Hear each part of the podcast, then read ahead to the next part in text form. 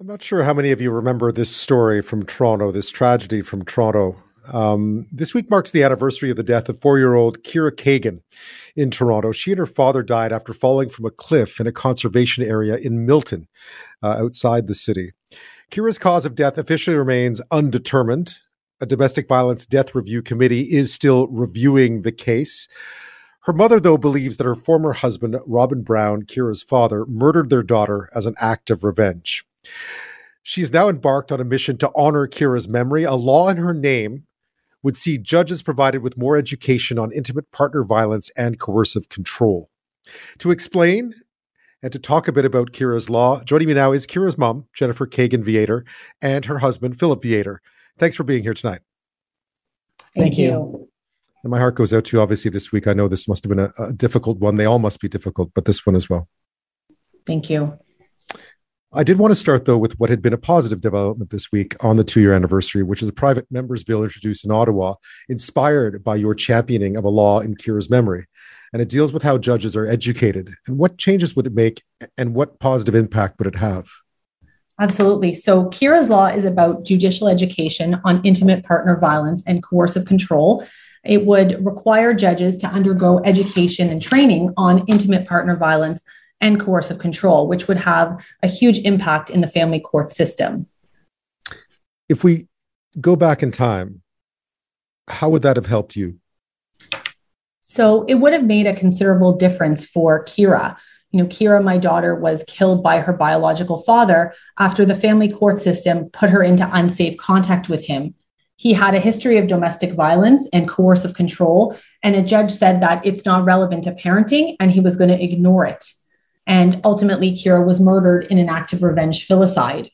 You know, the, the judge did not have education in domestic violence. Uh, he did not understand these patterns of behavior, and Keira was put into contact with a very dangerous individual. And I, I think a lot of people uh, who I speak to, uh, even as a lawyer myself, are, are quite shocked to learn that um, you don't always get a family law specialist as a judge uh, who presides over your case and determines the fate of, of your child or children. Um, sometimes you may get a, a labor uh, lawyer, such as what unfortunately um, Jennifer got. Sometimes you may get a personal injury lawyer. And even if you get a family law specialist, um, everyone has different backgrounds. Some have dealt with uh, intimate partner violence, some, some haven't.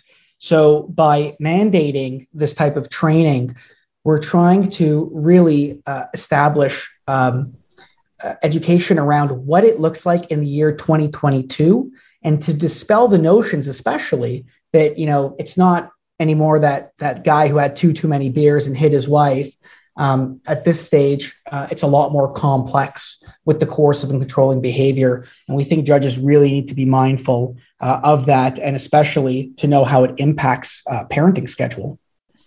Because I would imagine there are a lot of the li- listeners out there would be surprised to know that in a case where there were allegations of domestic abuse, that, that this was not taken into consideration when it came to the right of a parent to see their child. That Keira's safety at the end of the day wasn't really taken into consideration, if I could put it that bluntly. So I, I think one of the the biggest issues is um, there is right now a very pro contact culture in the court system. And that's not necessarily a, a negative thing, except that in cases of intimate partner violence and coercive control, you have to balance the contact with the dangers and risks of the uh, abused spouse and the child. And right now, we don't think that that's being properly taken into account and certainly in the case of very dangerous and you know very serious predators that the contact needs to be supervised and that's rarely offered in the current family law culture Keira's law itself, though, would offer some protections, at least allow judges to better understand the nuances and the complexities of domestic violence, especially in a custody case where there is a potential that the child may be harmed. Absolutely. What what are this what would it do specifically um, to better educate judges? Well, there's there's a couple areas uh, to to the bill. Uh, one is a mandated training for new judges uh, that'll have to undertake to to train and uh, to learn about the issues of intimate partner violence and coercive control. And the other aspect is to ensure that the the, the training that judges have available to them already um, that it will encompass uh, training on domestic violence or intimate partner violence and coercive control. Because right now, it's not necessarily available to all the judges, even if they sought it out. There were many red flags, I gather, in this case. How would that training have helped? Um, or, or how would those red flags, what needs to be done to make sure that red flags like that are noticed Absolutely. So there's a whole body of literature around domestic violence and domestic homicide that uh, is not being considered. You know, judges need to understand child abuse and the manifestations of this post separation abuse on the child so that when you have somebody who's been escalating, like Mr. Brown, and, you know, getting worse and worse and is admonished by the court repeatedly, um, that, you know, action is taken and the child is protected. And, and I think, you know, some of your viewers may not even know this, but Mr. Brown, even after the trial, was warned by three different judges that if his behavior continues, um, his access will be curtailed. And in fact, one judge actually reduced his access more recently prior to the murder. And then what actually ended up happening was we were set to return to the court uh, for a judge to determine if his access should be suspended. And it was just prior to that return appearance um, that uh, they were found dead in the bottom of a cliff. I can't even imagine the sense of helplessness, though, because by all legal rights, you you had to hand her. You, you had, she had the father had a legal right to see her, right? Well, I'm definitely going to let Jennifer comment on this as well, um, but I will I will add, and I would be remiss if I didn't add that we had an investigation ongoing by the Jewish Family and Child Services, and the judge actually empowered them uh, with making the decision um, if Keira was in danger. They had actually determined and found and told us that the father, Mr. Brown, was displaying behavior consistent with someone who would harm or kill his own child. And she had told us this on the Friday, and he had killed her on the Sunday. So um, there, there are just a lot of aspects uh, to this. I'm just going to let Jennifer uh, talk a little bit because the sense of helplessness is absolutely profound. I mean, my hands were tied. Um, you know, I was not permitted to protect my daughter, and as a mother or a loving father, I mean, that is there is no worse uh, ill that you can possibly impose on on a parent. I was you know screaming from the rooftops like please help me. And you know it was like it was on deaf ears you know going back to court and you know back and back to court and you know begging and pleading with child protection workers. And you know that leaves a lasting impact. Um, you know there are um, you know other other people in this situation and it's uh, it's really for them that we are speaking out about this because there is no greater sense of helplessness as uh, you know as for me as a mother than not being able to protect my own my own child. And to actually be punished when i try to do that. To be told well you know uh, you know you're not uh, facilitating relationship with with the other parent when i'm simply expressing concerns about abuse and violence towards me. Uh, you know knowing this man was a very dangerous perpetrator um, you know it, it, it's just i think it's uh, unfathomable to most people but this is the reality that you know that i've lived and that keira lived. The, the problem is and i apologize but the problem is we were really handcuffed because we're effectively directed to follow what the Jewish Family and Child Services were directing us to do. And so we were effectively directed to hand over Keira. And even though they found that there was a danger, they didn't act. And so, you know, as a parent, when you know that your child is going into an unsafe situation and you're being forced to, it's it's just it's very traumatizing. I'm back with Jennifer Kagan Viater and her husband Philip Viater. We're talking about the two-year anniversary of the death of their daughter, her daughter, um, Keira Kagan, and the work that she's done since, that they've done since, to try and uh, champion something called Keira's Law, which would educate judges uh, in custody cases about, or all judges about uh, about domestic violence, the nuances of domestic violence. Tell me a bit about about again about about Keira's law and, and and the work that you've done, how you decided that that would be the right avenue to champion um, and to honor her as well. Well, first, I, I do want to comment and acknowledge Jennifer has been a tireless advocate in this area, and she's been, quite frankly, an inspiration to to many people who have reached out to us um, talking about how strong she is, and, and me as her husband, I, am just really proud of the work that she's done in this area.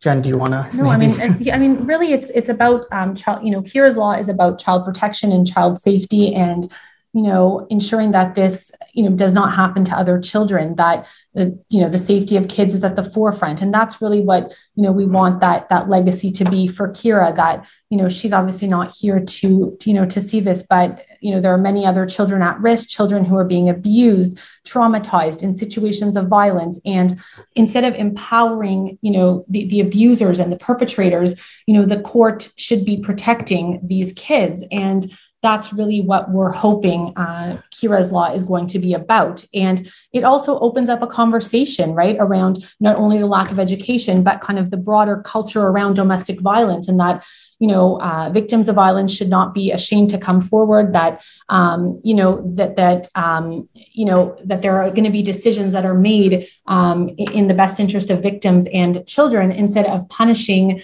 um, those who have been you know abused for for even coming forward in the first place.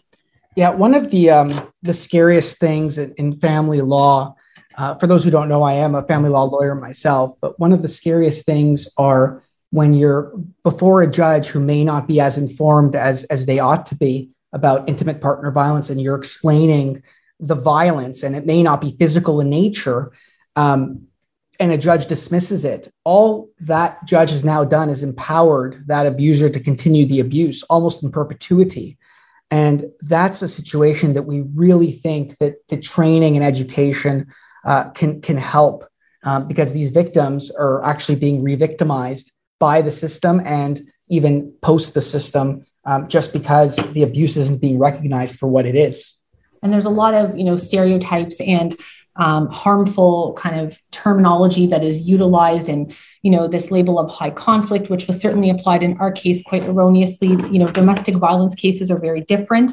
Um, so you know this has to be about kind of changing the broader culture in the context of domestic violence cases which are distinctly different I mean, certainly, I think listeners would think that if if you had a family lawyer in the family on your side, that that you would that this would be avoidable. I mean, in some senses, when one looks at you as as from as an outsider, you would think, oh, there's no way the the court system, there's no way that the court system wouldn't treat them fairly because they know what you know they have inside knowledge. But it seems like it did just didn't work. So if it happened to you, it could happen to anybody. Well, I'll expand on that a little bit. Um, and it's actually it's a little worse than that we had such an extreme case. There were some 53 court orders against mr brown chastising him order after order after order and non-compliance with court orders. And the list goes on and on and on. And even in that extreme case and in such an obvious case the system failed. So if it failed in such an extreme case then you could only imagine what it's doing in even less extreme cases but those children and abuse abuse victims need protection just the same. And it may not be as as significant. It may not end up in in a in a murder like ours. But even even in the smaller cases um, they still need that protection. So if it failed in our case then it's failing in many other cases that are going under the radar. And that's really why we're speaking out about this today. For listeners who didn't know keira kagan um, what would you like them to know about your daughter and and now this law that you've that you're championing in her memory? Keira was a sweet, innocent little four year old girl who loved life and should have had a full life ahead of her. Um, you know, she wanted to change the world. She had a t shirt that she loved to wear uh, that said, I'm going to change the world. And, you know, Keira's not here to see this. And, you know, she, she, you know, obviously that makes me quite emotional as her mother. We want Keira's legacy to be around child protection and around, um, you know, child safety and not putting children into unsafe situations um, and judges uh, and child protection taking action in the case of a situation of domestic violence and um, ensuring that children are safe. And is this has championing this law? How has it helped you? How has it helped you over the last while to try and find somewhere to put all that grief and energy and pain and and so forth? I mean, I, I see a problem in in the system and you know there are so many others at risk. So really it's with uh, those you know others in mind that we're going about this. Um, you know keira's like i say not here to to, to see this. So um, it's you know it's um, like I what I what I experience is is you know that pain does not go away the the grief and you know everything that I've been through but um, you know we need to look at societally this this issue and what can we do to uh, to change things. You know I'll, I'll tell you it, it's it, it's difficult to bear the type of grief and do this type of of advocacy work to to really get this message out there but you know, and without trying to sound dramatic, we are trying to bear the grief so that others don't have to. We don't want anybody else to go through this. Um, you know, in the United States, uh, since 2008, uh, the statistic is about eight over 800 children have been killed by a divorcing or separating parent, according for, to the Center for Judicial Excellence and you know filicide is very you know, it's very real. And so i think it's it's incomprehensible to people that a parent would harm a child but these things do happen. And you know the risk factors need to be taken into account. Jennifer kagan viater and philip viater thank you so much for your time tonight. And again my heart goes out to you this week. Um, and all the best of success with uh, with Keira's law as it goes as it goes forward. Thank, thank you. very you. much